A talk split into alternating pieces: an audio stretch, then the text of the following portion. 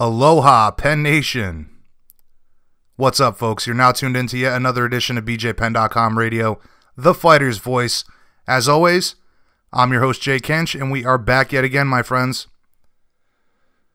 This is episode 74. We'll be joined by three awesome guests this evening. But before we get into tonight's lineup, you guys already know that your home for MMA news is BJPenn.com. We are your premier source for all things mixed martial arts. Our team is always hard at work trying to bring you guys the most reliable information, all the breaking news, and a bunch of exclusive content on top of that. As you know, we've relaunched the site. Looks pretty awesome. We've added some new features, some new content as well. We've improved the site navigation.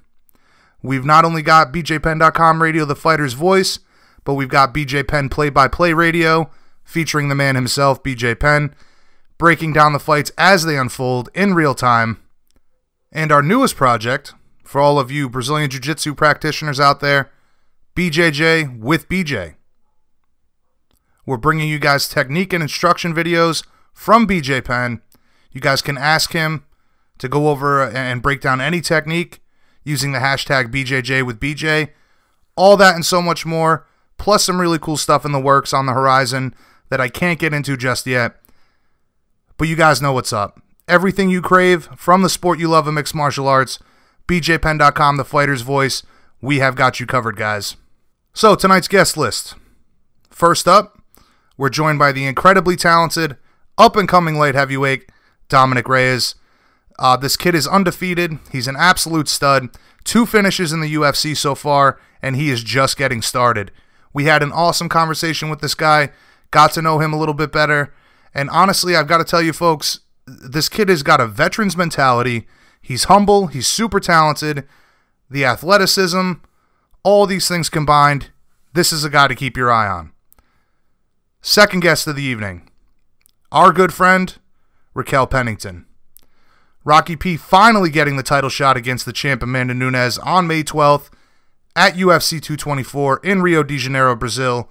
We'll be previewing the fight, discussing the long road back from her injury, how much she's evolved over that time, believe it or not, and all the hard work it's taken to get to where she is today. It's an awesome conversation with Raquel. I know you guys will enjoy it. She enjoyed it very much, and uh, it's always a pleasure to speak with her. And closing out tonight's show, from a Waffle House somewhere in Arizona, the former title challenger and top 10 flyweight, John Moraga. He's got a fight coming up against Wilson Reis at UFC on Fox uh, 29 in front of his hometown crowd in Glendale, Arizona. We're going to preview that fight as well. We'll also be getting his take on the title situation in flyweight. His goal is to challenge for the title a second time, get that rematch with DJ, and a whole lot more. But let's waste no more time. I'm your host, Jay Kinch. This is the Fighter's Voice, BJPenn.com radio.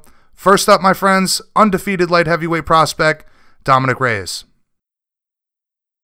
All right, Penn Nation, please welcome to the show undefeated light heavyweight prospect and a man that many are calling the future of the light heavyweight division in the UFC, the Devastator, Dominic Reyes. Thanks for joining us tonight, Dominic. What's the good word at Cobra Kai, my man? How's it going, man? Thanks for having me. Uh, the good word is be good and keep getting better. All right, I gotta ask, man, how is Joe Daddy doing? You know, such a beloved guy by true MMA fans. Oh, Joe's Joe's doing great, man. He's everything's going great right now. Um, he's a great mentor. He's a great coach, and Joe's doing great. So, no, no, no need to worry. Glad to hear it. You know, it's pretty cool to see him coaching guys at such a high level. He must have some really great advice and coaching ability. You know, given his history of his career. Oh, absolutely. I mean, he made it all the way to the top. Um, he's been through a lot. I mean, he was in MMA during, as many people call it, the golden the golden age of MMA. Right. Um, and he has so much experience. He he's trained with literally everyone, and he's seen almost anything, almost everything. So he prepares us really well for these fights, um, mentally, physically, um, and just he his focus is making us better men. You know. Right, as it should be, as it should be. You know, the true Bushido code. He talked about the golden age. He certainly is from that age. Uh, you know, we're definitely in the era of trash talk these days, but uh, yeah. what's your take on that, man? You know, given that your mentor is one of the guys from that from that Bushido era, that Bushido code era. You know, what's your take on on the era that we're in of trash talk? Everybody feels that they need to be a you know a WWE promoter to, to get big fights now. Personally, um, I don't really like it at all. Um, myself as a competitor, I mean, I've been in athletics my whole life, um, and it's always about being a good sportsman, uh, being being a good a good sport, and uh, just fighting hard and letting your your actions speak for the letting your actions speak for you. Um, you can say a few things here and there. I mean, if somebody's has something to say, but at the end of the day, your words aren't going to save you.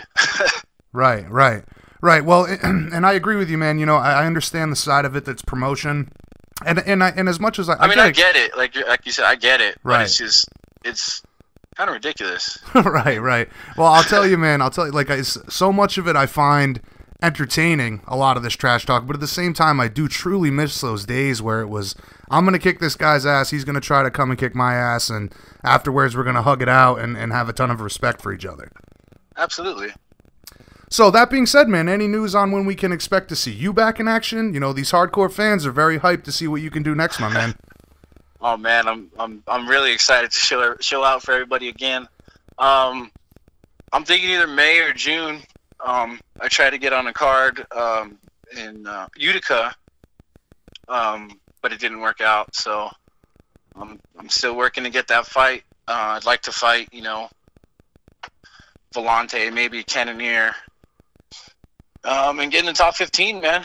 That's that's what I'm looking at right now. But my main focus is just becoming an absolute beast that can't be stopped. So, what was their lack of opponent for Utica? Uh, yeah. Well, we were looking at Villante, but then uh, Alvey came out, so that kind of put the brakes on that. So we'll see. right, right. Well, you know, you're talking about uh, bumping into the top 15. Uh, light heavyweights traditionally a stacked division, plenty of talent to choose from. So it sounds like you've got your eyes on Villante or Cannonier. Those are the two guys that makes the most sense to you at this point. Yes, for me right now, currently. Okay, cool. So, real quick, man, for all the fans that aren't familiar with you yet, uh, give us a quick rundown of your background as a martial artist, how you got into MMA, and what drives you as an athlete. All right. Um, so I got into MMA because I didn't get in the NFL. Um, uh, my background as an MMA fighter is I wrestled in high school and I was very good at it. Um, CIF champion over here in California. Um, I'm jujitsu's my jujitsu's like getting better every day. I'm working with Joe Stevenson. You know, he's Right. he's one of the, the best in it. Um, my striking and stand up. Uh, I before I started training MMA, I didn't have any formal training or anything in stand up MMA. Um, but from football, I was able to, you know, really have control of my body and understand body mechanics. So I transferred that straight into MMA, and it's going well, man. to say the least. To say the least, man. So I, I guess uh, it's it sounds to me like your story is one that uh, one of these uh, examples of athletes, maybe not so much a martial artist. I mean, obviously you have the wrestling background, but uh, you're one of these prime athletes that decided to get into this sport, and as you said, it's clearly shown so far. Absolutely. Um, I believe I'm the next level, the next, you know, the next coming of athletes. You know, guys that can play other sports. You know, guys that were stars in other sports and played football and baseball and all that, but they decided to go to MMA, and that's I think that's the next wave of athletes coming to the UFC. Right. Absolutely. I mean, we've seen the era of of of hardcore fighters, you know, basement style fighters, and we've seen that transition to guys that were specialized. Then we've seen uh, people that train everything from a young age that, that have the full package, and now you are absolutely correct. We're starting to see the emergence of top level athletes get into this sport. So very cool stuff. But you know, as, aside from Joe Daddy Stevenson, who do you admire or look up to in MMA? See, now this is a tough question because I admire and respect everybody that gets in the cage. So, like for me, I take a little bit from everybody I see. If I see something I like, I'm gonna try to take it. but I really admire Max Holloway. Um, I do. When we were on the Detroit card, he was, you know, really humble, really charismatic, and a really nice guy. And he he cared, you know, about other people that were in the room with him. Like we were all training, like uh, getting ready for our fights, cutting weight and stuff, and he was just being really humble and awesome. And then he has the warrior spirit, you know, something that that's what it's all about. It's about going out there and scrapping, you know, putting it all on the line, and not, you know, not always looking for the passive least, least resistance, but going out there and putting on a show for the fans and having fun at the same time. Like that's my whole like that's everything for me is just going out there and having fun and putting on a show, man. Like I'm a showman. I've played football and everything, and I love love the crowd, man. The, the mob, as as you call it, as I call it, the mob. So you because, clearly you clearly feed off of that energy quite a bit. Oh yeah, it's it's freaking pure electricity, man. well, I got to tell you, that's a great answer coming up with uh, Max Holloway. I think that a lot of the old school uh, fans and, and analysts and people that have followed this sport, he's a guy that we're all looking at and really, really appreciate at this point in time. So I would agree Absolutely. with you 100% there. Uh, but did you think that you'd be one of the most talked about prospects in the UFC over this past year? You know, that must feel pretty cool, man. You know, people people see so much potential in you right now. Oh, it's so cool, man. Um, it, it's almost surreal. Like I was unknown, like completely unknown, but I've I've always been here working, man, just working and working and working.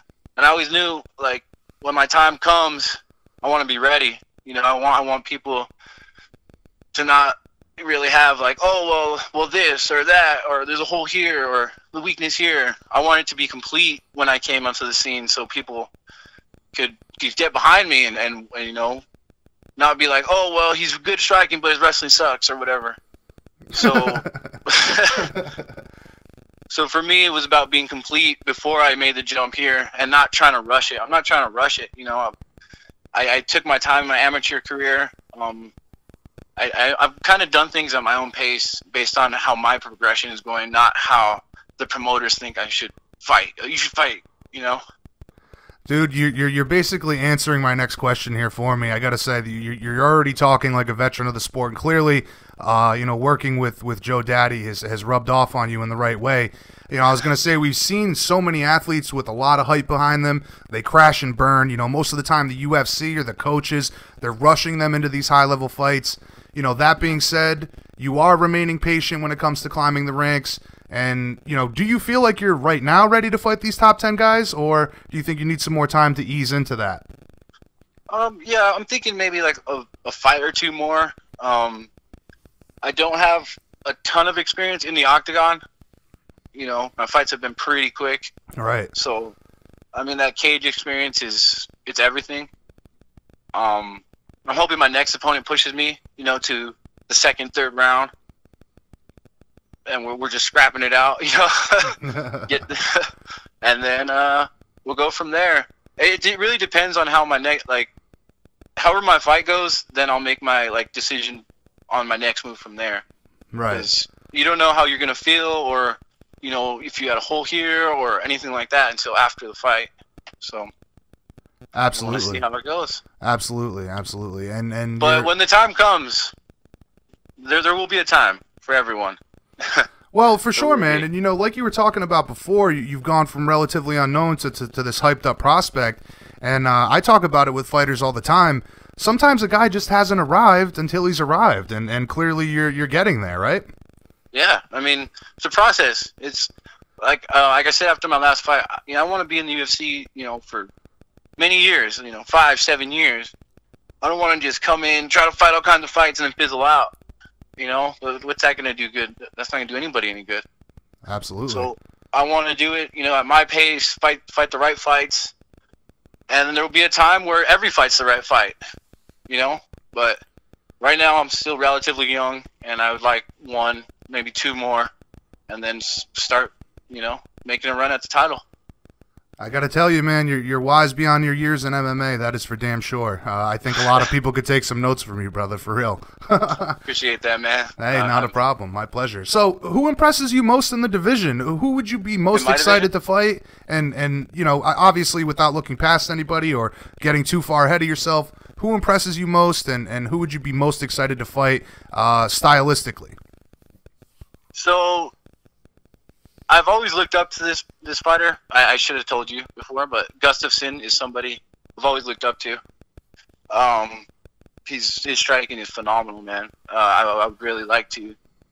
I feel like he's a legend, and I'd like to get in there with him one day and fight a legend. You know, uh, how often do you get to fight a legend in in your mind? And that that would be cool. I'm really impressed by him and his movement and everything he's doing. Yeah, he's he's one of the underappreciated guys in the Um, Oh, UFC. absolutely. They, it's because he's unassuming. His look is unassuming. So people like, like, oh, it's Gus. But he's just he's freaking one punch away from beating beating Jones and Cormier. Yep, without a doubt, So- man. And and Lord knows those uppercuts are vicious. Sure, those are vicious uppercuts. but uh, yeah, I mean, I think that would be really cool. We're both really tall and lanky, um, and we, we have pretty pretty good striking, and, and I think that would be a fun, really fun fight. I would agree Later with on. you, man. Hopefully that one comes to fruition in, in the future, and uh, maybe that could Hopefully be your number title, one right? contender fight. Yeah, or for the title, even better. That would be even better, man. So, Yeah. what do you think you bring to the table that the rest of the division isn't ready for?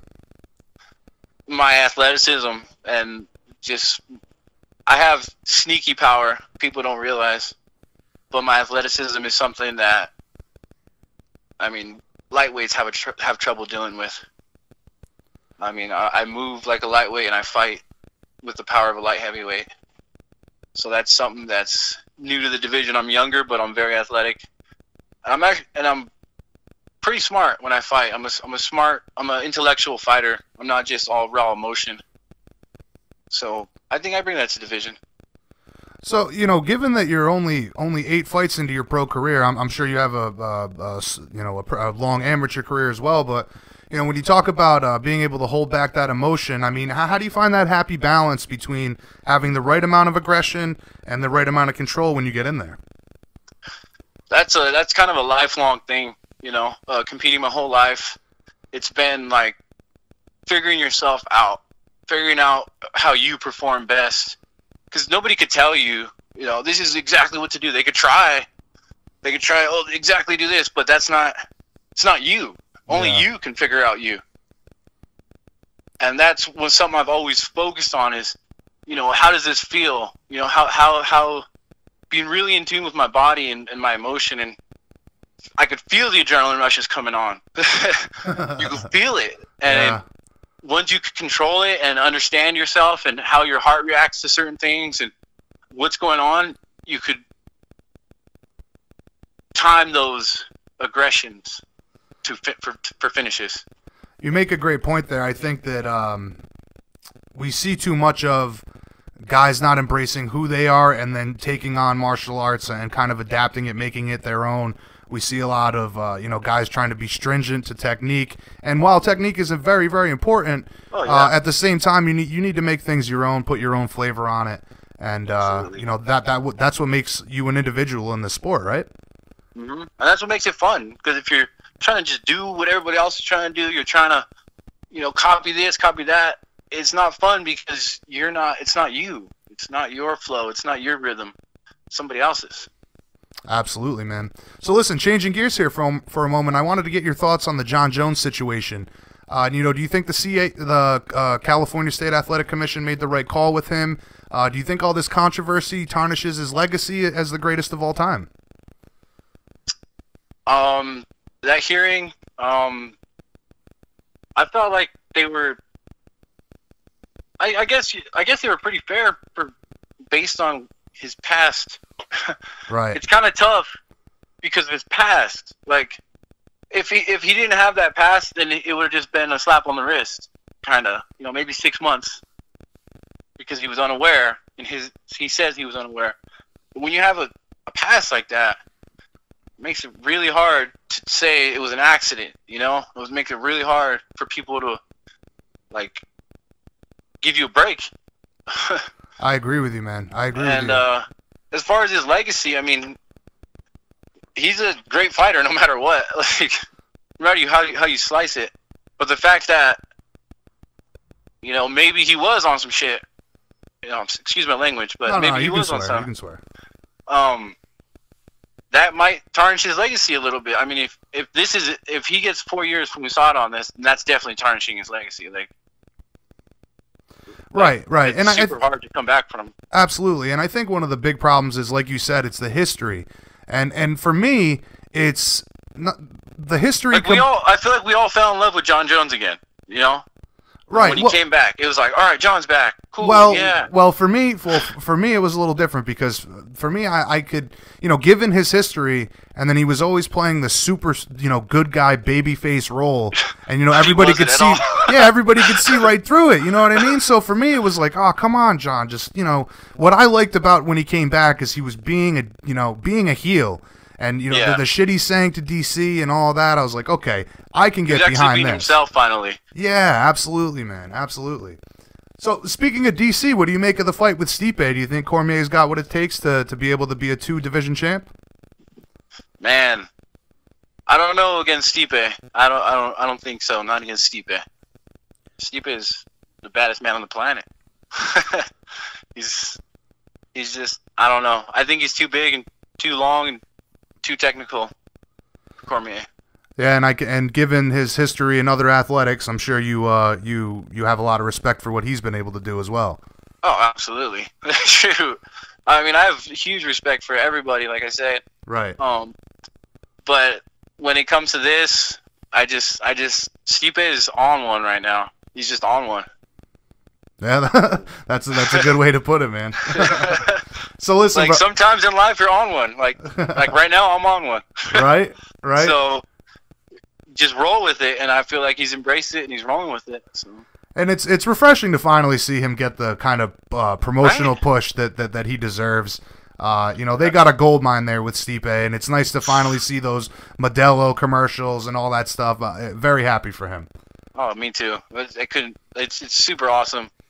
I mean, he he literally had to like do extra just to get stuff he should have got from the beginning. But hey, Well, when, it is. when you see a situation like that, you know, applying it to your own career, uh, obviously talking with you, you're a very respectable guy. We've talked about the Bushido Code, that kind of era, the trash talk era we're in now. You know, do you, do you think that you have a plan looking forward on, on how to be able to promote yourself, make that big money, but also stay true to who you are as a martial artist? I do. I think I do. Um, just be me. I'm I'm pretty charismatic when I'm around people and um when I talk to people.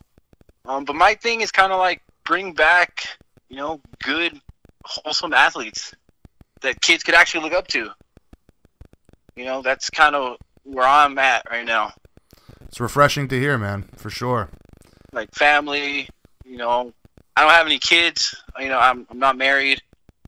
So I'm just focusing on my career, but I'm also focusing on, you know, taking care of being a good person and helping people with problems or anything they got going on that's that can be fixed through training and it's just there's so much bad in the world. We need more good. Damn straight, man. I know. I, I loved it to hear Rose Namajunas. You know, just be a good person, man. That Yeah. that was really cool. Like I, I think we need a lot more of that. And again, I do I do greatly appreciate all the trash talk as well when it's funny. I mean, even even when well, you yeah, take so, it too far. I mean, far. but- sometimes there will be fights where, where I'm trash talk. Like we're gonna, Right. I'm gonna come across an opponent who's disrespectful, talking crap, and I'm I'm not just gonna be like, oh yeah, man, yeah, you're right.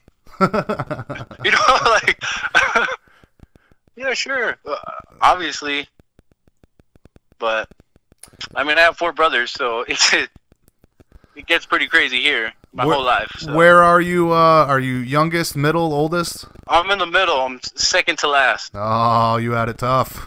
Oh yeah. all your brothers I, I are just kept athletes. my mouth shut and just and just was like, all right, and just kept grinding. are all your brothers athletes as well? Yeah, my oldest brother is fighting next week in uh, London. Alex. Oh Jesus, yeah! Holy crap, man! I didn't even put that together, dude. Wow. Crazy, right? Wow. How cool would that be for you to both be on the same card? Oh, that'd be awesome. That'd be really cool. Wow, man, I didn't even think of that, dude. Wow, tremendous. Well, that's, That's something. how I start. That's how I started MMA because he owns a gym over here as well. So when I got out of football, I just started training with him, and I didn't. I didn't start working with Joe until uh, March of last year. Wow. Man, so, So- not only is this a family affair, but this is uh Wow, I would I would honestly, man, I would love to see you guys both fight on the same card. That would be a huge thing. I don't think brothers I could be mistaken. Maybe the Pettis brothers have both fought on the same card, but Uh, I think they have one time. yeah, yeah. That'd be really cool to see that done again, man. I hope that comes in the future for you. But listen, Yeah. brother, you've been more than generous with your time. I greatly, greatly appreciate it. Just a couple more, Thanks, just a couple more questions here for you. Uh, right. How many times would you like to compete this year, and how soon are you hoping to have a fight contract signed for maybe uh, June, like you were saying, May or June? Um, I'd like to fight three times this year. Um, and I'd I'd like to sign that contract yesterday. uh, right. I'm, I'm, man, I'm working with the uniform, uh, the the UFC PI, uh, implementing a weight uh, strength conditioning program for the first time in my career, which is cool. Getting a lot stronger, really fast. Wow, you've and- never you've never had a strength and conditioning program? no, not since I've been in MMA. Wow. In, in college and everything, you know, I was lifting almost every day for football. But when I got into MMA, I wanted to focus on the technique because it's the most important thing. That's a smart So- move. I've completely immersed myself in the technique, and uh, I would do a little bit of strength conditioning, you know, like to make it through the fights. You know, obviously have the conditioning for the fight, but not really like real focused. And now it's it's every other day, exact number of reps, exact everything. Right. Well, I got to say, man, I think that lends itself to the level of athlete that you are, knowing that you haven't had a strength and conditioning program until now. I'm uh, very interested to see what you look like with the strength and conditioning program. I think that the rest of the division should should be pretty worried about that. my uh, my one of my my trainer over here was saying, dude, they're gonna test you like all the time now. You're getting big, like. Like, it's all good, man. It's all good. That's awesome, man. Clean athlete, awesome guy. Yeah, I gotta Since say, forever. Yeah, man, I gotta say, for, you- ju- just speaking with you for the first time here, very refreshing, and, and I certainly look forward to what the future has in store for you. But speaking of the future, how do you you visualize this this UFC career? What do you see? Is it realistic to assume that, that you'd be fighting for the belt sometime in 2019? Yes, that is realistic. I think uh, mid 2019, I should be ready for uh, a title, a title fight. If everything goes according to plan, of course. But I'm improving every day. I'm getting better every day. Bigger, faster, stronger, smarter. Techniques are just flowing, and uh, I'm excited to show the world, man. it's like you practice and practice and practice and practice, and there's no game. Right, So right, I'm, and re- I'm ready especially to get in there. especially for an athlete that, that's used to competing all the time, that must be very frustrating for you. It is, but it's uh it's a process, and you, I understand it, and it is what it is. Right. Well, I got to tell you, man, like I said, you're wise beyond your years. Uh, really refreshing to hear the type of demeanor you have as an athlete. I'm very excited to see you get back in there. And uh, it's been an awesome conversation, man. I can't thank you enough. Uh, in conclusion, tell all the fans out there why they need to join the team now and keep their eyes on the Devastator going forward. Uh, yeah, everybody, join up, man. Team Devastator. Uh, follow me on Instagram at Dom Reyes 24. Um, this is the best time to get in. It's like a pyramid scheme. You get in early, you reap rewards later. So, trust sure, me, man. I'm, I'm working just as hard as all of you at work, busting your asses. I know what that's like. I worked construction before this. Um, so, blue chip, hardworking American. Let's do this. Hell yeah, man! I gotta say, you're you're definitely my favorite prospect now.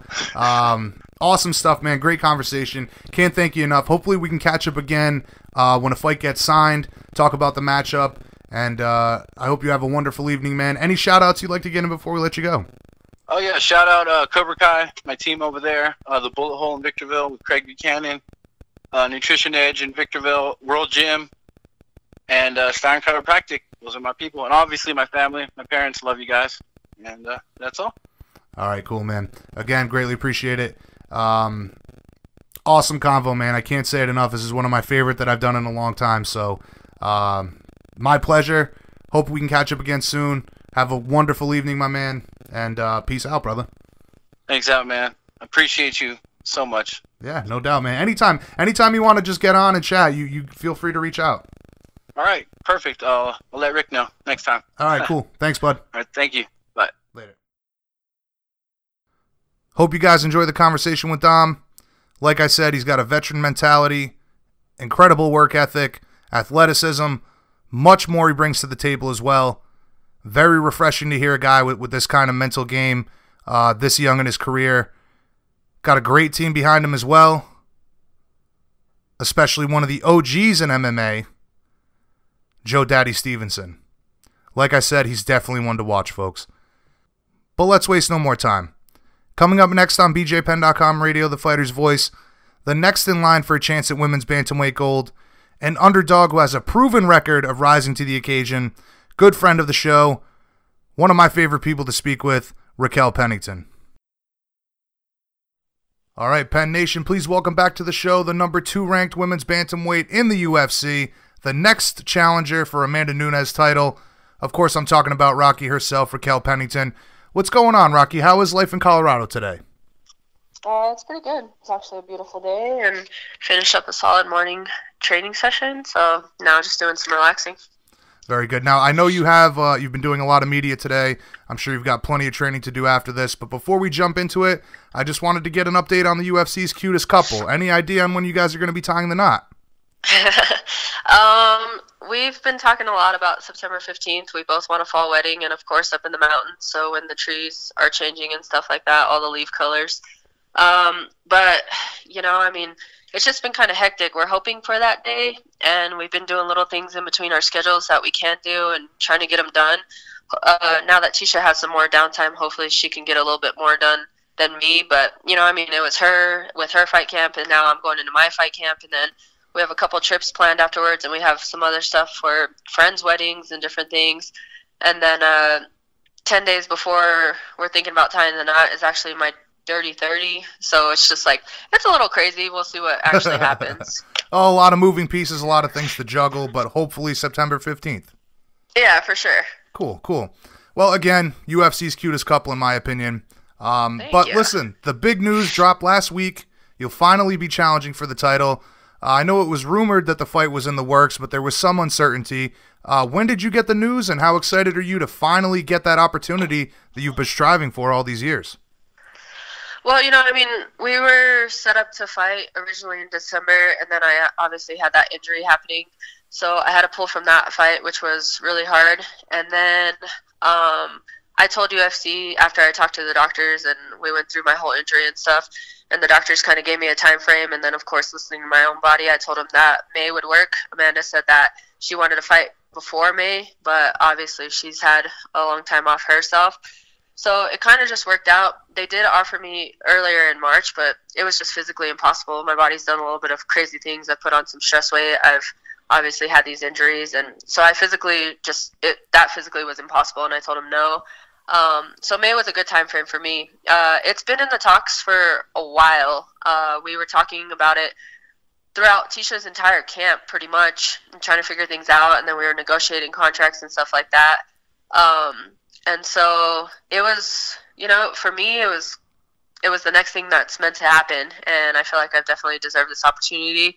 So it was just all about the paperwork. And then there was that little hiccup that happened when freaking Cyborg fought, and it became a little frustrating because then there was a little question mark thrown out there, and but I feel like it was kind of a thing where common sense prevailed, and it all worked out. Absolutely, common sense for sure. Now, you know, speaking of the Cyborg fight, I know you've been campaigning for this title bout. Obviously, injuries and all of those things aside, there was talk about Amanda fighting Cyborg next. What was the word on you uh, your end? I would imagine that that you were doing everything in your power to make this fight make this fight happen and and not have her fight Cyborg next. Um, you know, like I said, I mean, we were talking about this. We were going through everything. The negotiations were happening, so the last thing to do was sign the paper. And before Cyborg even happened, I was supposed to have my contract in hand to be able to sign, but I didn't end up getting it. And then when Cyborg fought, and then that question mark went went up with Dana's comment, a little frustration went out there. So I actually got frustrated and I reached out to a million people in the UFC and was asking them what the heck was going on because to me it just wasn't fair.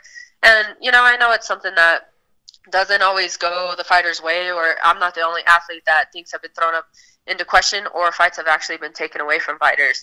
So um, it was kind of one of those things where I did get really frustrated for a second, and then I just told Tisha and I told my family, I was like, you know what, like whatever's meant to happen is going to happen regardless, one way or another. I will eventually fight for this belt. If I have to take another detour, it's going to be a bunch of bullshit, but I'm going to continue to go with the flow. I'm the type of person that goes with the flow, and I just I put my best foot forward. There's some things that are just not in your control. Um, but after reaching out to everybody, uh, they kind of said it was news to them, and um, I think like two days after Cyborg fought, I ended up getting the contract. So very good. So it sounds like fate prevailed, and uh, obviously your due diligence that didn't hurt at all in regards to, to finally getting this fight signed. Um, For sure. Now you had talked about the sport moving towards uh, more entertainment, and, and, you know I have to agree with you. While I enjoy a lot of this track t- trash talk stuff, it, it, bothers me that everyone is trying to do it, and, and I always talk about it on this show. I miss the old days, the Bushido Code, the respect between athletes. Uh, were you at all concerned that that this fight might not happen based on uh, you know the marketing aspect of all of it? Yeah, a little bit. You know, I mean, obviously, for one, I'm not. I don't understand. You know, I mean, do I love the fact of what's happening for women's MMA? Yes, I love the fact that it's expanding, more divisions are being added, and everything. That's great, especially for females who weight cutting. Weight cutting is a dangerous thing, especially for the female body. Um, it throws our hormones completely off and doing different things and whatnot. So the fact that they are expanding it and bringing able to bring in more athletes, like I think that is phenomenal. But right now, it's just like the 145 division really makes no sense to me. Like you have Cyborg, who is the number one athlete in that division, and then it seems like they just keep taking 135ers. Like where's all the 145ers? Bring in natural right. 145ers. And granted, I mean, all of us, including myself, 140 or 135ers, I think that we're all willing to step up to the plate at some point. Like she's just another female but the fact is, is right now, why do you keep dipping into the 135 division?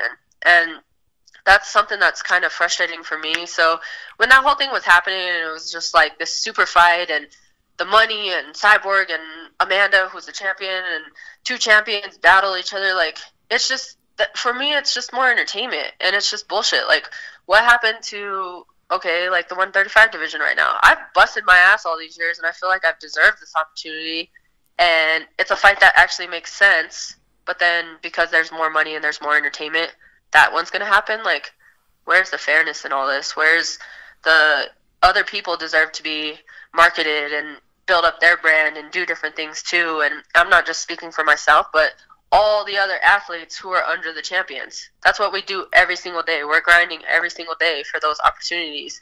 But because you have Cyborg with a name or Amanda with a name or it just keeps going on with the names. Right. It's like they keep being thrown out there. Absolutely, and and it's even more so frustrating. Uh, you know, going along with what you're talking about, why have a ranking system if we're not going to use it, right? Exactly. Yeah. So I completely everybody like that. gets so excited off these rankings, or they'll say different things or whatever, and like to me, the rankings do not matter. Yeah, I agree with you, and it's a shame. You know, why even have them? Why even put that news out there? oh you're you're now number two, number three, whatever whatever the case is. But at the end of the day, uh, unfortunately, the way the sport has been going, it seems to be all about the money fights. But regardless of that, I'm very happy that this fight got made. However, talking about the marketing, you know, with the injury setback that, that you've talked about in depth, um, did you think that the time away from the sport could play a uh, part in the marketing for this fight as well? Um, you know, I really don't think so. I think I have a badass story actually returning back to everything. Uh, this last 18 months off was not an uh, easy 18 months off. Right. There's been a lot of shit that has happened and a lot of things that, you know, I mean, you want to talk about adversity, you want to talk about a different a bunch of different things um, occurring that I had to overcome and be able to have this opportunity and then step back up to and then go out and perform my best. Like, there's a if you're into the story behind athletes and you're into more than just the super fights and everything else, like for me, I think it's a pretty cool thing to come back to, in my honest opinion. Yeah, I, I would agree with you, and I think that uh, this sport is all about uh, characters and, and the individuality of all of you. And to be honest with you, I mean, talking about the injury and coming back from all this, semi reminiscent of like a, like a Vinny Pazienza or something like that. So there is a really cool story there if if they decide to market it that way. Uh, but in regards to ring rust, I know you've always been active, always training, and, and now even coaching and cornering Tisha. I'd imagine you don't expect that to be an issue at all. No, you know, I mean, don't get me wrong, ring rust can be a real thing and whatnot, and it's different when you're performing in the gym as opposed to when you're under the big lights. But I also think it comes to something that's very mental and also physical. Um, even though I've taken these eight months off because I had to, uh, in certain places I really haven't taken the eight months off or 18 months off. Sorry. Um, you know, I mean, like you said, I've been coaching Tisha, I've been coaching other athletes because I've been in the gym constantly every day, whether it was mentally or physically. When I had my injuries and I broke my leg, I was still in the gym pushing with my upper body. Like, I'm such an ambitious person and driven that nothing's going to stop me. And then being able to have this time off, I learned so much about myself as an individual and as an athlete. And that alone, I feel like is dangerous. Not to mention, okay, when I'm not constantly having to train and do things, um, I had all this time in the world to actually go to sports psychology and do things. So there I am mentally preparing. You know, I mean, this this sport is a lot of mental. A lot oh, of yeah. people may think it's physical and everything, but it comes down to your mental part. And when you have that strong, I think the physical just it's like riding a bike. Like of course the endurance, everything else has to be built back up in which we've been doing. And it's not like, okay, I got offered the fight, all of a sudden I signed the contract and now I got up off the couch and I started training. Like right, I've been right. training, so. Yeah, well, you know, you, you talk about it there, uh, sports psychology, uh, other things. I'd imagine you learned a lot about yourself in regards to perseverance. But, uh, you know, can you touch on that a little bit? You know, what exactly did you learn about yourself through this time off and, you know, having to go through all of this and get back to the place where you wanted to be? You know there's just a lot of things throughout time and throughout you can you can really get mixed up in the sport especially when it comes to media and then being an athlete. And sometimes you know for me it was just i i've i've gotten to the point where i've gotten because i've always had such a burning passion for it. I was always having fun. I was always doing things. And when i wasn't having fun when i was just it turned into like that job filling and different things like that's when i performed at my worst. That's when i was just doing stuff i didn't really care I wasn't taking care of my body the right way. There's there was just so much coming into play with it, but to actually have this time off and to actually slow down, I just learned so much about my body in general. I learned so much about my mind and what my mind actually needs and the different little triggers that I could have as opposed to let's say we're in the gym and you know, it could be the most random things. It could be different things for people, but it's just like, okay, we're going to spar as opposed to we're going to fight. It may trigger my body different, it may trigger my emotions different. So just really having the time to actually break myself down with that, having the time to get my flexibility back, having the time to, you know, just the recovery or um, actually pushing myself to the limits without having to worry about overtraining because there was no purpose right there at the moment. Like I've been able to really test myself in different aspects and then you know just now being able to put it all together or having to be that coach and constantly doing something repetitive or drilling it over and over in my head so that way I could perform it at my best to teach Tisha or teach Sharon or show the other athletes around me or just being able to have this opportunity to you know bounce around and see other athletes interact with different people and learn different things. Like there's just so much to where it was just like I feel like I kind of I really found a different passion within me. I found a different flame and because I was having to take so much time off and I wasn't allowed to go out and do what I absolutely love, you know, I never realized I had a structured life, but in a weird way, I do have structure with the way that I train and with the way that I fight and the way that my day is planned out. And I always just seen myself as this adventurous, spontaneous person, but there is structure. So now just being able to realize all these different things, like there's a new hunger and a new motivation behind me that I don't feel like anything could get in the way of. Well, that's very cool to hear. I know talking with fighters over the years, uh, so many people have spoke about not having fun, and then when you're having fun again and the passion reignites, that's when you have your best performances. That's when things really start to come together and click for you. Uh, so it's very cool to hear that. But you know, speaking of cornering and coaching, um, you know, fighters always talk about how that helps them evolve their own game. Has that been the case for you, coaching and cornering Tisha as well? Yeah, it really does. You know, I mean, because when you're a coach and when you're cornering, like you're living in the sport. You're watching it from the outside perspective. You can slow things down. You can see things from a different perspective. And then the fact that you're going to teach a technique or you're going to show them, you're constantly drilling it. Like there's so much repetitive stuff right there that it's just like it's it's being built into you. It's just um, so me doing that over this time frame, and not just with Tisha, but with other athletes and stuff. I mean, I've had that opportunity to where mentally I wasn't taking any time off. Physically, I may have had to take some time off, but mentally I was still doing something. I was constantly visualizing. I could see things with being on the outside corner in Tisha i could see exactly what i would do and i would show her or i would show her a way that would work for her so it's like my brain was constantly going and it was just making i feel like i have a very high iq for fighting and it was just it was driving that even more so it sounds like this was kind of a blessing in disguise and an opportunity for you to hit the reset button and uh, you know really put everything together for yourself uh, both in and outside of training yeah, I really think so. Um, as much as frustrating as it has been at its points, like I told my mom that we were having a conversation one day, and I just told her I was like, you know, it was it was a blessing in disguise. Like I feel like this kind of helped me to, like you said, reset and just find that drive again. And it's just for me, it's fun again. It's motivating. It's exciting. Like I'm just ready. Awesome. Awesome. Uh, r- real quick, I've, I've only got a few more questions here for you. You're more than generous with your time, but real quick, you mentioned your mother there. Uh, she going to be cutting weight with you for this fight as well? Of course. That is, uh, I don't know. I don't know how that became it, but um, that's her number one duty, and I think the coaches love it because they can get a break from something and they can go do whatever they're going to do, and my mom's got full control. Right. They don't have to sit in the sauna and, and go through all that agony. yeah, and they don't got to hear the the angry emotions going on when I get frustrated. so, listen, I know you're very familiar with Amanda outside of the cage, and of course, Tisha has trained with her in the past. Uh, that being said, give us your thoughts on the matchup stylistically, and what kind of problems do you think you present to Amanda that she maybe hasn't faced yet? I think it's going to be fun. You know, I think it's going to be an awesome fight. I think it's definitely going to be one of the fights that it's going to come down to who wants it more.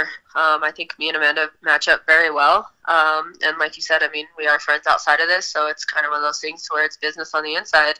It was the same thing with me and Miesha. Um, so, you know, I mean, Amanda, she has phenomenal stand up. She's done everything that she's needed to to become champion and to hold her position there. Um, so she has what I want, and she's obviously going to try to keep what she has. But it's just going to come down to who wants it more, who's going to grind harder, who's going to do those things. And, you know, I mean, like I said, all this time off mentally, uh, I don't feel like anything can get in my way with that. It's not a fight that's going to be easy by far. And there's nowhere in there underestimating Amanda. But the fact is, is like, I know who I am. I know who I am as a person, as an athlete, and just I know what I want. And I feel like I have the skills in all different aspects to be able to go out there and do what I need to do and you know, I mean, they Amanda's good on her feet. Amanda, she's she has her wrestling, and then she's good on the ground. But a lot of people, they just sat here and they categorized me as this brawler for years now. And a lot of people, I don't feel like have actually seen my entire game. Um, I can't just pinpoint when people ask me, "Hey, what are you great at?" Like I feel like I'm a very well-rounded fighter, and at the end of the day, I feel like I'm going to bring a lot to Amanda, whether it's in wrestling, whether it's in grappling, whether it's in um, jujitsu, or it's in stand up. Um, so it's just about focusing on me as what I can control and doing those things. And I feel like that alone will shine. You know, it's interesting you say, you know, everybody everybody thinks of you as a brawler.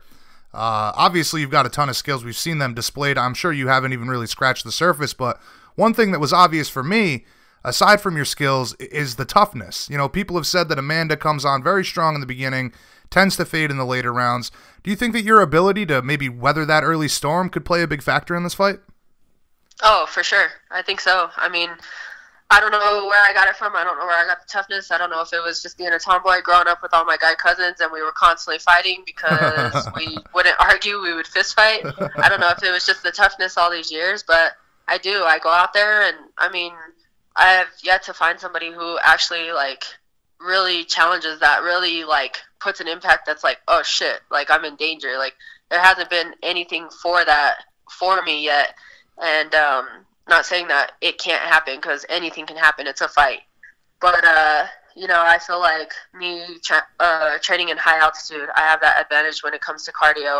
Um, I do have, I feel like just, you know, I mean, my endurance and everything that plays into that, the fact that I can go out there and weather storms and it's, you know, I mean, I just have to wear her down. Like I said, I got to push the pace, I got to do things and control what I can control. And I feel like that alone can make or break this situation. Absolutely, absolutely. Interestingly enough, I just had a friend come back who was living in Colorado Springs for a few months, and you know, being from Rhode Island, we're right at sea level, and she was like, "Man, moving out there, you, you really don't understand it until you actually physically experience the high altitude and how much of a difference it makes." Um, absolutely. But you know, speaking of which, places that you know you're training and where this fight is going to take place is in Rio de Janeiro. We all know how hostile that crowd can be towards outsiders. Was there any hesitation for you to take this fight in her home country? And are you even concerned at all about the vibe that the crowd might be throwing at you? You know, I mean, it's one of those things. I've been an underdog my entire career. It's not something that phases me. You can boo me, you can say things, you can do whatever, but you know what? I am who I am, and I'm not going to be the type of athlete to go out and show my ass to get a different type of crowd. I'm not going to be the one to sit there and negotiate all my fights and be like, you know what, be picky and everything else. Like, throw the challenges my way, do things, but let me be my own person. And um, if I lay quiet behind the scenes and do me, like that's what makes me happy. And I've always, from the get go, I mean, I've taken fights and I've, I think I've only fought in my home crowd once, and it was weird. I didn't like it. It was different. like I can't even explain it. It was just different. I mean, it was cool having my family and friends and everybody you could possibly think of. Like the entire crowd was for me. But at the same token, I have a very strong support system, whether they're with me at every single fight. But I am lucky to where I do have my close family who does travel with me. I do have my close friends who do travel with me. And I have a great coaching staff to where that's all I need because I know I have love and support from everywhere else, whether they're right next to me. And the crowds, I mean, like I said, at the beginning of my career, I've fought in some crazy places. I've gone to places where I've constantly been booed. I've had a Crown Royal bottle thrown at me before. What? And some, yeah, like it's been crazy. Like I've had stuff, and it's just like to me, like whatever, whatever makes you feel better. Because at the end of the day, like that's not gonna change what happens in the octagon. It's not gonna change the skills that I have in my toolbox. It's not gonna change anything in there because as soon as that cage door closes, it's like for me, it's just me, my opponent, the bright lights, and I can hear my coaches. That's it. Like I can zone out and then I can go into what I need to do. So I don't care where the booze come from. I don't care what's going to happen with that. I don't care who bets against me. I don't care if I'm the biggest underdog in the world. And it's the same thing when I fought Holly Holm. Everybody thought I was going to get my freaking teeth knocked out. I was going to end up in the hospital. I was going to be just on this whole new page, you know? And I think I showed something completely different. So she's just she's another female. She's a great athlete, but I also know that I'm a great athlete and I know what I have to bring to the table. Well, I, I it seems like the the you know the the trend of this conversation that I'm getting here is mental fortitude and you know how you're able to apply that uh, to your life inside and outside of, of combat sports. But I will say, I certainly hope nobody throws a friggin' Crown Royal bottle at you. That's that's that's pretty crazy. Uh, hey, people get crazy. but listen, Raquel, you know, having worked with you since TUF and seeing all the potential you've had in the sport, it's really cool for me to finally see you in this position. It's been a long road there, uh, but you're on the cusp of accomplishing a dream here. Did you ever have any doubts that this day would come eventually for you? No, like I said, I mean it's it's been my ultimate goal, and I'm a goal getter. I'm very ambitious, and so I knew one day it would eventually happen. You never know how long those things are going to take, and sometimes things aren't in your control. But uh, it's just exciting. I mean, it was something that I was talking about when I was stretching with my coaches. I remember I've been doing this sport for 11 years now, and I told my very first MMA coach before it was even women's MMA even grew to where we're at now. I told him I was like, one day I'm going to fight for the UFC world title, and no shit, he like laughed at me because obviously it wasn't a thing that was even in sight. And Right. uh, I was like, watch, it's gonna happen. I don't know how it's gonna happen, but it's gonna happen. And that was a goal that I set my for myself way back when, 11 years ago, and now here it is. Awesome, awesome. I agree with you. It's one of those things. You know, you have to you have to set short term goals, but the long term goal is also very important to keep that in your sights as well. Uh, but assuming you come out of this fight unscathed, how many times would you like to compete this year? And will you try to be an active champion? Uh, most definitely. Um, you know, I've missed being in there, so I'm excited to get back in there. Uh, I've always liked competing two or three times a year. Um, I feel like that's pretty active. You know, fight camps they do add up. It takes a big toll on the body and stuff. So, like I said, I mean, I do like my recovery and everything else. I like to enjoy life on the outside, be able to travel around or go visit family in different places and stuff like that. So, um, for me, I mean, yeah, I definitely want to come out on the top, and I feel like that's more than possible, and that's where my mind is at right now. And so once that happens, I would like to just, you know, I mean, two or three times a year, whatever. Okay. All right. Again, I'm incredibly happy for you, and it's been an honor to, to see this journey unfold and being able to work with you. Uh, in conclusion, my friend, tell all the Rocky P fans out there what they can expect on May 12th, and how do you visualize this fight playing out? Um, you know, I mean, I've never been a shit talker, and I never will be. It's not who I am. But uh, just be ready for a very exciting fight. Um, you know, I feel like there's a new Rocky on display coming May 12th, and you can sit here and think that 18 months off was a long time off, and it's going to play an impact, but it has no impact. So uh, be ready for the excitement. Awesome. I'm looking forward to the new and improved Rocky P. Greatly appreciate the time. Always a great conversation with you. Hopefully, we can catch up again uh, when the fight draws near. Uh, any shout outs or plugs you'd like to get in before we let you go? You know, first off, thanks for having me on. It's always great talking to you guys, and thanks for the support that you guys have had all these years. And then, of course, to my family and friends who have stood uh, beside me this whole time, uh, my great coaching staff, the teammates who are always there, the girls up in Denver, and then um, my uh, obviously Tisha, my fiance. right. I couldn't do it without her. Better not leave her out; she'll kick my butt. Right, but, gotta um, thank wifey. And then uh, just all the wonderful Rocky fans out there. You know, I really do have some freaking awesome fans, and you know, a lot of people. It's just I feel like the fans make us. They help our careers and everything else like that, and I'm more than grateful for it. And you know, the same way that I inspire them, they inspire me to be better every single day. So I just want to thank them. Well, like I said, it's all about personalities and character, and you're certainly one of the best of those in the business. Uh, again, greatly appreciate it, Raquel. You have a wonderful evening or afternoon, and uh, hopefully we can catch up when the fight draws near. Very much looking forward to you finally capturing that title, my friend. Sounds good. Thank you so much. All right. Have a good one. You too. Later. Man, I got to tell you guys, I've had the pleasure of working with Raquel for a long, long time since TUF 18 and she is one of the coolest personalities in mixed martial arts. I'm incredibly, incredibly happy for her. I hope that she can seize the moment, capture that gold, and so much props to her for clearing more hurdles in life, striving for success, persevering, and it's just a testament to the kind of person that she is. So much love, Rocky, and uh, you know, big thanks for coming on the show. But let's keep it moving, guys.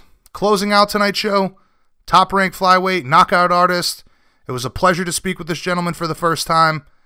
I'm your host, Jay Kinch. This is BJPenn.com Radio, the fighter's voice. Coming up next, Chicano John Moraga. All right, Penn Nation, please welcome to the show former title challenger and top 10 flyweight in the UFC, John Moraga. What's going on, John? How is life in the MMA lab today, man? What's up, guys? Uh, thanks for having me. Uh, training was good at the lab today. We got a nice little morning session done. Uh, and, uh, we're looking to get some more in today. Cool, man. Cool. Uh, before we get into the upcoming bout, man, I just wanted to have you talk to us about the big wins of your teammates at UFC 222. Yeah, they were um, ex- exciting to watch, and uh, we've been knowing how good they were for a while, so it was good to see them uh, get in wins. So for you, it was more or less like you know these people had all the potential, and it was just another example of, of how good that team is. Yeah, man. Um, I mean, uh, Sean, I really used him a lot for my camp, and um, and he's been here, you know, helping. We just got a team full of uh, full of, killers, really, and, and everyone's just stepping up for everyone. Uh, you know, I get different partners every camp, and it's just we got such a such a stacked team to uh, you know, help everyone out and also to get better. Absolutely, man. You know, I know that the lab has always been a great team, and you guys definitely have some very underappreciated coaching staff. Uh, but I'd imagine seeing your teammates shine like that must give you a lot of mo- added motivation for your next fight.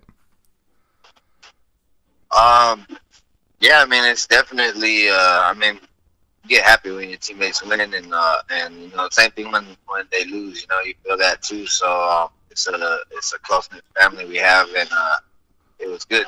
Good night. Now it was announced a few weeks ago that you'd be fighting Wilson Reis at UFC on Fox 29 in Glendale, Arizona. How happy are you with this matchup, man?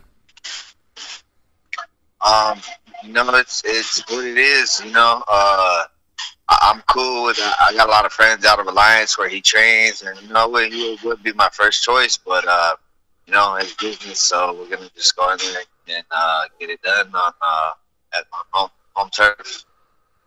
So uh, you know, aside from the home turf thing, it sounds like maybe there's a there's a little history and friendship with you that that you you weren't exactly excited to take this fight with him. Yeah, um, I've trained. Uh, I haven't trained too much with Wilson, but you know, I, when I was able to train out there, you know, he was out there helping out Dom for his camps. I was I was over there at a couple camps, and uh, a few times I've trained out there. Um, yeah, he was there, and we've trained together, and uh, you know, we're we're uh, cordial friends, I guess you could say. And uh, but business, you know, that's uh, they were actually offering me to, him for a couple fights previous to this. I just I wasn't ready, and I really didn't want to fight him at the time. You know, I didn't. Not that I didn't want to, but whatever. You know, we're cool. So I was trying to stay away from it, but um, they offered it to me for Phoenix, and I couldn't turn it down for Glendale. Right, right, right. I totally understandable. I mean, obviously, you want to avoid having to fight people you're familiar with and cool with, but at the end of the day, business is business, and sometimes you got to put that stuff aside to, to, to get the job done. Uh, but give us your thoughts on Wilson as an opponent and how you guys match up stylistically. Um, you know, I think he's a really tough opponent. He's uh, ranked number six for a reason. Um, it's not going to be no easy fight, but you know, stylistically, I think we're both good for each other. You know, I think um, I think if I can keep it on my feet standing, I'm gonna um, ha- have a good time in that fight. And I think you know if he gets it on the ground, you know he he's obviously gonna think he has his advantage, and that's probably where he would want to be. So I don't I don't think there's really a secret to this fight. I think um, you know I think he's gonna be trying to take me down and impose his will, and I think I'm gonna try to keep it on my feet and impose my will.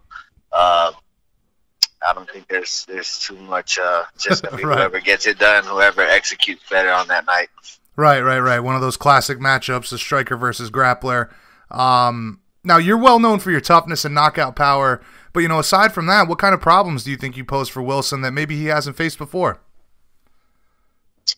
Uh, well, I'm experienced too. You know, I have a good eye. I think I, I, I um, you know, I'm just experienced. I can make adjustments in there. I can. Uh, I can find openings. I can I can make things happen. Um, I'm dangerous the full 15 minutes. So um, you know, I think I pose a lot of threats to anybody. So um, I just he, he's gonna have to be on his A game as well. Now he's coming off of a two fight skid uh, at the moment, and, and obviously wants to get back in the win column. That being said, what kind of a game plan are you expecting from him? Is he going to be really looking to play it safe in this fight and, and ensure the victory? I expect him to probably try to put a lot of pressure on me just get a hold of me and maybe try to tire me out or to just, um, you know, keep a dominant position for most of the fight. And, and I think that's that that's his playing it safe. Um, that's also where he's dangerous. So, um, you know, I don't think I, I'm almost, you know, I, I doubt that he's going to try to come out there and strike with me and, and and play that kind of game with me. So I think he's just going to try to play to his strengths, and I, I definitely think that's what we'll try, what we'll see. Okay, and of course you'll be looking to build on your current momentum and, and make it three in a row. You know, considering his his ranking as well, a victory in Glendale could could put you back in the mix for for the belt, right? Uh, yeah, so uh, possibly. I'm not really too worried about that. Just worried about uh, Wilson at the moment. You know, he's a tough opponent, and I'm not looking past him. So uh, whatever comes after that, you know, comes. But I'm not in a rush to get back to the belt. I think I gotta build some momentum and build my stock a little bit, and then then we'll speak about that kind of stuff. Okay, yeah, totally understandable. Uh, but you know, speaking of the title, uh, given you know it being your division, I wanted to get your take on on this TJ versus Demetrious fight. Is that the right fight to make at this point? And and who would you pick to win that one? Um, you know, I think if TJ if TJ drops down, I don't think uh, I don't think it's a bad fight to make. You know, I think it draws some interest to the division, and uh, with TJ being a champ at 135, you know, I think he's earned earned a shot. So, uh, I, is that what's going on? I don't even know. I, I don't haven't paid attention. Well, I mean, it, there's been a lot of talk about it. I think that you know, having having heard from TJ and Duane Ludwig, I mean, I know they're really campaigning for it. Demetrious seems to be on board. They just haven't really figured out the the uh, the details yet. But I think that that's the fight that that they're looking at next. Um, but you know, a, a lot of people are saying that that would be a true super fight, and that you know, Mighty Mouse needs this fight not only for legacy but for a big payday. I'm wondering, would you agree with that? And and what's your opinion on a guy like Demetrious not being a big draw? Well, I don't know. I mean, I definitely think you know what he's done in this sport. Um, he deserves his big paydays, you know. But um, at the same time, you know, I don't, I, I can't really say why he, you know, he's not a bigger draw. Uh, I think to the true fans, he's uh, you know, the knowledgeable fans, educated fans. I think you know they can see him for what he is. Maybe because you know at first. I don't know if he wasn't having a whole lot of highlights or what. Um, you know, when I fought him, I called him boring and stuff. But I, I mean, he's just he's good at what he does, and no one can really do it uh, like him or or have done it. You know, so it is what it is. I don't know. Maybe he just needs a, a few more. Uh, maybe he needs to get promoted better because he has some highlights out there. So, um, you know, I don't know. I, you know, Motion maybe needs to promote him a little bit more. Yeah, I agree with you, man. I think that any true fan of MMA, you know, respects his abilities, and uh, I would also agree that that the UFC could definitely do a better job of marketing the guy. Um, but you know, I, I know you're not looking past Wilson at all, but I mean, title aspirations, do you still have them? I mean, is that still the ultimate goal for you moving ahead? You know, without looking past Wilson at all? Of course, but um, you know, I'm just more business minded about it. You know, I don't want to go in there and and uh, fight, you know, fight the best guy in the world and, and, and get that shot again and, and not really uh, get what it's worth, you know. So that's why, you know, I'm just working on building my stock um, right now. Like I said, I got to still uh, take it one fight at a time. You know, I don't really want to look too far down the road anyway. Focus right now on one uh, one win at a time. That's been getting me by right now, so I'm to try to uh, continue that approach. So it sounds like it's not only, you know, not only uh, the situation that you still have title aspirations, but you also, um, you also want this to be more feasible for you financially. Is that correct? Yeah, of course. Um, you know, fighting for a world title, so uh, especially this time, you know, if I'm gonna earn it back, man, I'm, I'm I want to earn it. So, um, I'm, I you know what I mean? That's what we do this for. I fight for money. I don't really fight for the TV. So uh, that's that's the goal at the end of the day. Right, right. So in that in that in that aspect, what do you make of this era that we're in of trash talk? You know, it seems like for anybody to make a decent payday, you have to you have to create some controversy, talk some trash. But for me personally, you know, while I find all this trash talk entertaining, uh, a lot of it's very funny, you know, funny and, and, and it's cool to follow. At the same time, I do miss that those days of uh, honor and respect amongst martial artists, and you know, guys getting a payday based on skill alone. You know, where do you stand on this? Do you feel like you need to maybe start marketing yourself differently in order to get those big paydays? Um, I don't know if it's something that I need to start doing. You know, it's worked for some people, but I don't really feel comfortable right. stepping too much out of my comfort zone and doing all that. So I haven't worried about it. Um, I probably lost a lot of money by not worrying about it, but um, I'd rather not worry about it. So absolutely, and you got to stay true to yourself at the end of the day, man. Yep. So just just to stay with Mighty Mouse here for just a moment, I'm wondering, you know, looking at what he's accomplished so far and. Uh, hopefully, in the in the future, you being able to get that rematch with him, what would you do differently in the rematch with Demetrious? I'd stay a little bit more patient. I'd still put the pressure on him like I did. I'd I'd make him fight, but um, but you know, I rushed in a lot. I think I have I have better control of my punches now. I think um, you know I fell into a lot of his traps. I didn't I didn't have uh, good understanding of uh, awareness of fighting on the outside at the time, and I was rushing in a little bit and uh, just on the ground. You know, I'm no no. There's no excuses, you know. There was just things that, that I could have done different. I could have been a little bit sharper on fight night. Um, and I and I figured, you know, this time around, you know, you never know what's going to happen, what kind of injuries you might come across during a camp or something. But um, with the experience and, and all the camps that I've done, I, I figured I've, I've learned how to train a little smarter and um, to peak on fight night and just be prepared for everything. Okay. Well, I, I, again, I know you're not looking past Wilson at all, but uh, you know, definitely uh, given your style, you're always exciting fights. I'd like to think that that would be a cool match, uh, rematch to have, uh, you know, down the line at some point. But listen, you've been more than generous with your time. I just have a couple more questions here for you. Uh, everybody who knows you, man, knows that you came from humble beginnings, to say the least. Uh, and it, it's pretty clear that growing up in the hood develops a level of resolve and determination that, that others really have to search for. You know, so when it comes to being uh, athletes, a, a fighter, you know, tell us about your how your past has helped you persevere through the hard times in this sport and continue striving for greatness.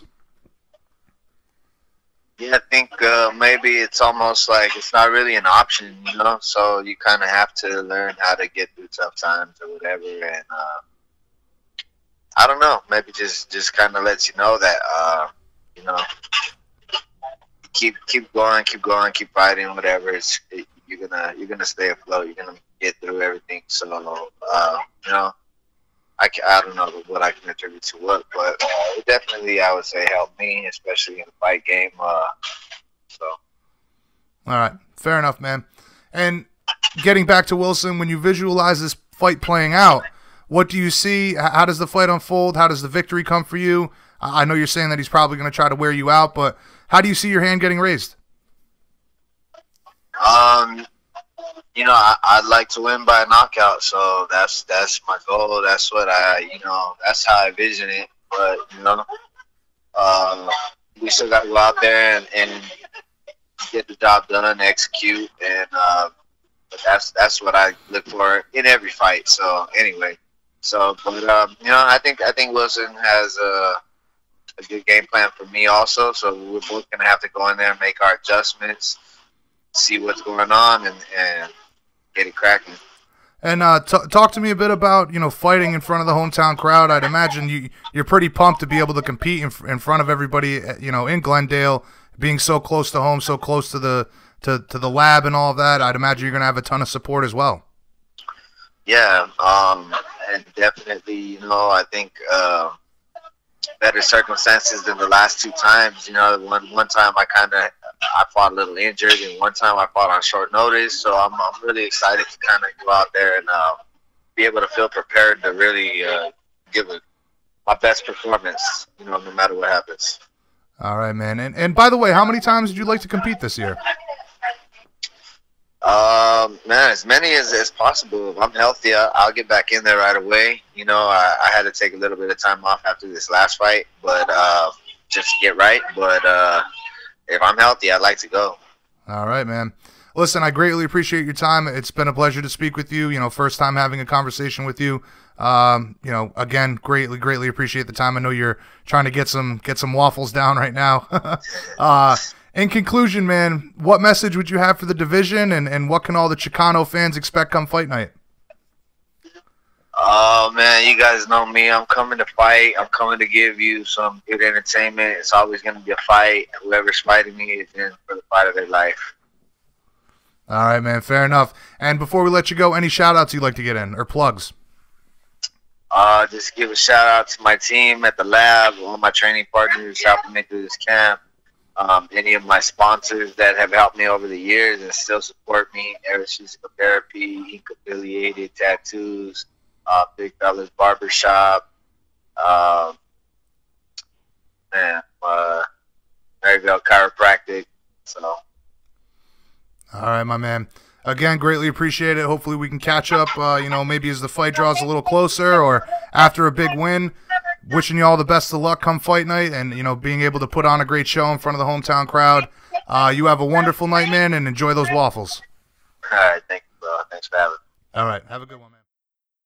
Well, there you have it, Penn Nation. Another episode in the books, episode 74. Hope you guys enjoyed the conversations with Dom, Raquel, and John tonight. Big thank you to all three for joining us. We'll be back later this week with a huge show. Five guests from across the globe. I won't spoil it now, but we've, we've got a big show lined up. Until then, thank you all for tuning in. Big shout out to everybody on Team Penn. Make sure you guys bookmark us, follow us on social media. Stay up to date on the sport that you love in mixed martial arts. On behalf of everybody at bjpenn.com, this is Jay Kinch signing off. Mahalo, everybody. Peace out.